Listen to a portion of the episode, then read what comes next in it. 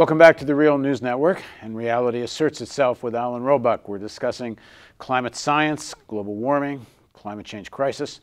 And Alan now joins me again in the studio. Thanks for joining me. Thank you for having me. So quickly, one more time, Alan Robock is a distinguished professor of meteorology in the Department of Environment Sciences at Rutgers University. And if you want to see more of his bio, it will be under the video player or watch. You should, really should watch the rest of the series because this final segment will make way more sense that way. So let's go back to talking big picture again. The American political elite, the American corporate elite, um, they're very well informed. They are very well educated on the whole, and there's some exceptions, but on the whole, they're, they're quite sophisticated people. Mm-hmm. Um, they see these scientific reports, um, and, and, and there's next to nothing going on. And like President Obama makes in a State of the Union like one sentence about climate change. And yes, through executive order, there's a couple of small things happening. But he has a big bully pulpit. He could be rallying the country for a new green America, and this is the future, and it's urgent, and we got to do this, and we got to do that, which we heard some of in the campaign in 08, but like next to nothing since he was elected. But not just about President Obama you would think that the corporate elite of America would see that you know this we better get serious about this because you know even though there's winners and losers in the long run if we don't do something uh, you know even corporate elite may be losers where is this discourse I guess you'd have to ask the corporate elite why they do what they do. I don't know. I can't read their minds. But a lot of us are disappointed that Obama didn't do this big push for green energy after he was elected rather than do the healthcare thing. It would have saved the world and produced jobs. And I think he could have done that. That's when he had all, all this people behind him. He could, he, uh, he could have gotten a lot done then. And, but he didn't. He chose to put all of his uh, eggs in the basket of, of doing healthcare. But, but do you think that's because, you know, capitalism as we know it can't deal with this, and at least not until it's at such a terrible state that yes, even then the corporate elite will say, okay, even we're being affected now. Even you know, as you were saying in the earlier segments, there's going to be winners and losers out of this, and most of the elite figure they're going to be on the side of winners. So there's no big rush here. We'll deal with it, you know, 10 years, 20 years, or whatever. The U.S. is different than other countries. I gave a talk about global warming at Total, the biggest French oil company, in December, and they said we've never tried to uh, confuse people about global warming. Our company's policy is global warming is real and it's a problem.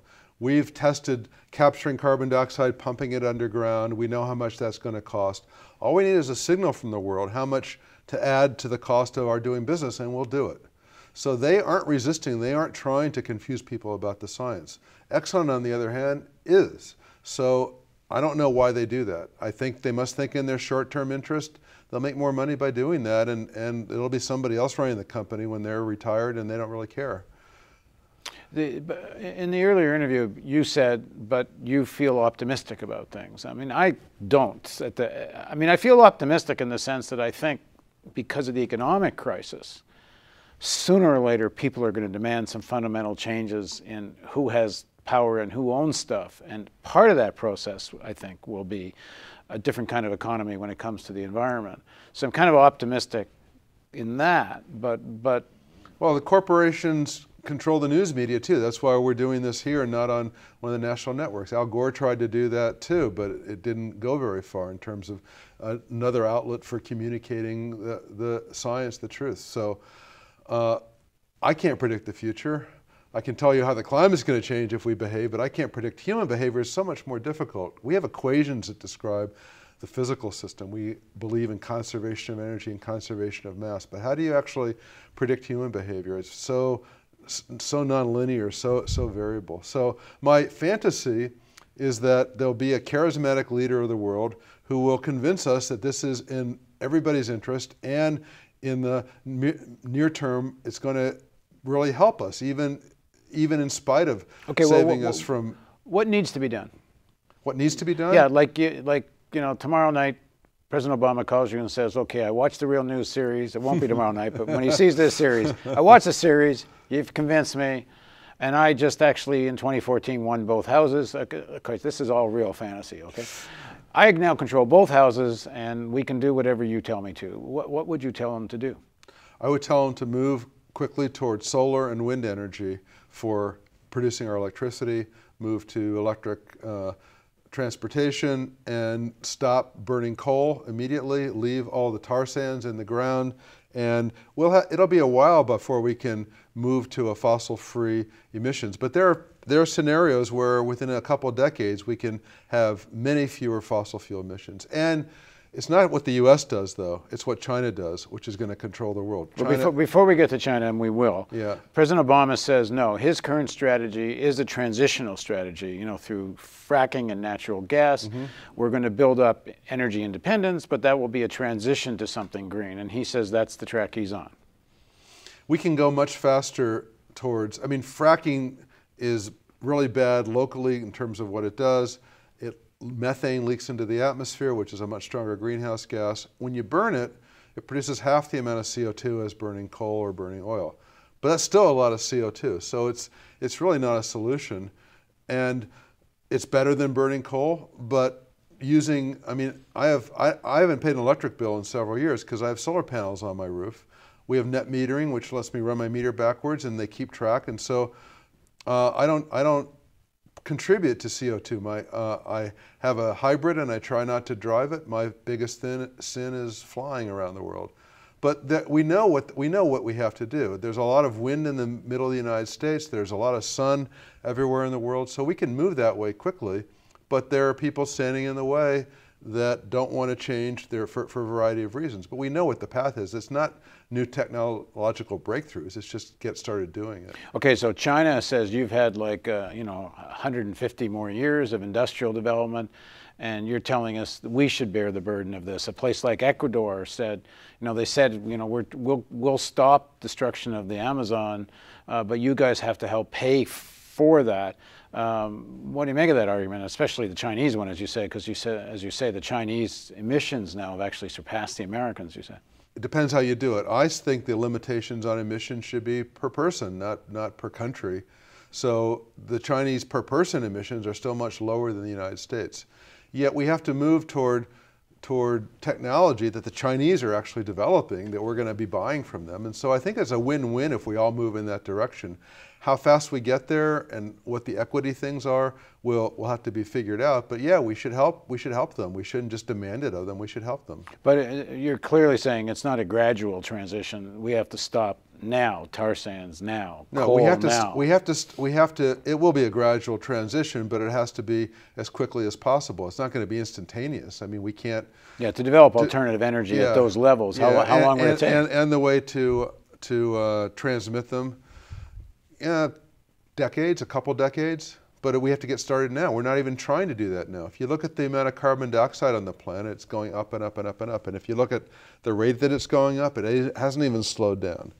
So China, the cheapest thing for them to do is to burn coal, and it's too cheap, but they don't pay any fee for dumping this pollution in the atmosphere. We pay, you can't put water out of your house without paying a sewer fee.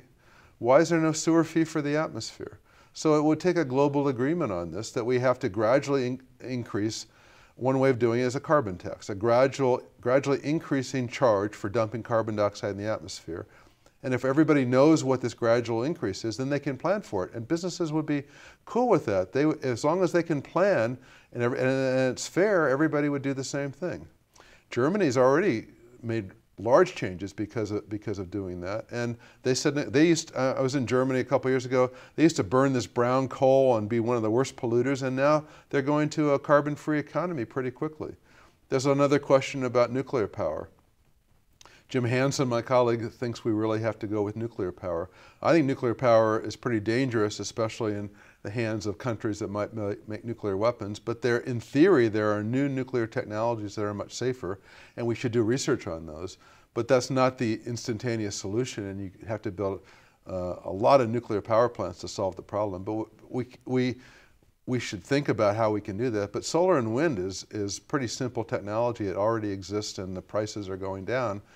And it's not going to be uh, one or the other. It's a gradual transition to putting less CO2 in. If we can put less CO2 in gradually, then the warming will slow down. We'll have more time to learn to adapt to it, and so, but we have to move in that direction as fast as and, we can. And I don't think it's too likely that you're going to get that phone call from We'll see. President Obama. He probably wouldn't call me, but uh, yeah. he, but he knows that he knows this. He doesn't knows have to call data. me. John Holdren, his science advisor, knows that. The question is, uh, politically, what can you do? And and money talks, you know. So as, as I used to say at uh, at a clothing store in New Jersey, money talks, nobody walks. So uh, uh, money is very important in power. And now you say the problem is capitalism. We could get in a whole discussion of what other economic system, but the Soviet Union uh, which isn't which isn't that capitalist, uh, is living on on their uh, fossil fuels and they're selling them. They aren't even In Russia. In Russia, yeah. Yeah, isn't So- that capitalist? How do you, you can't get more capitalist than Russia and China. Just state. I mean, there are different forms of developing state Yeah, capitalism, yeah, but uh, yeah. no, it's not just about. I'm saying certainly capitalism as we know it. This is another discussion. Yeah, yeah. But what I am saying is concentration, concentrated power leads to concentration of control of politics. And right now, where power, where wealth and ownership is concentrated, these people are not very interested, it seems, in thinking anything but you know the next quarter and very quick return. And That's right. But you know, California is one of the biggest economies in the world. I think it's the seventh largest economy in the world, and they're moving rapidly toward toward much more environmentally friendly uh, actions. But they don't have net metering in California, so people when they build a nuclear put uh, solar panels on their roof, there's no incentive to generate more than they use because if they run the meter backwards, they don't get paid for it because the the the power electric power companies are so strong. how many states have that?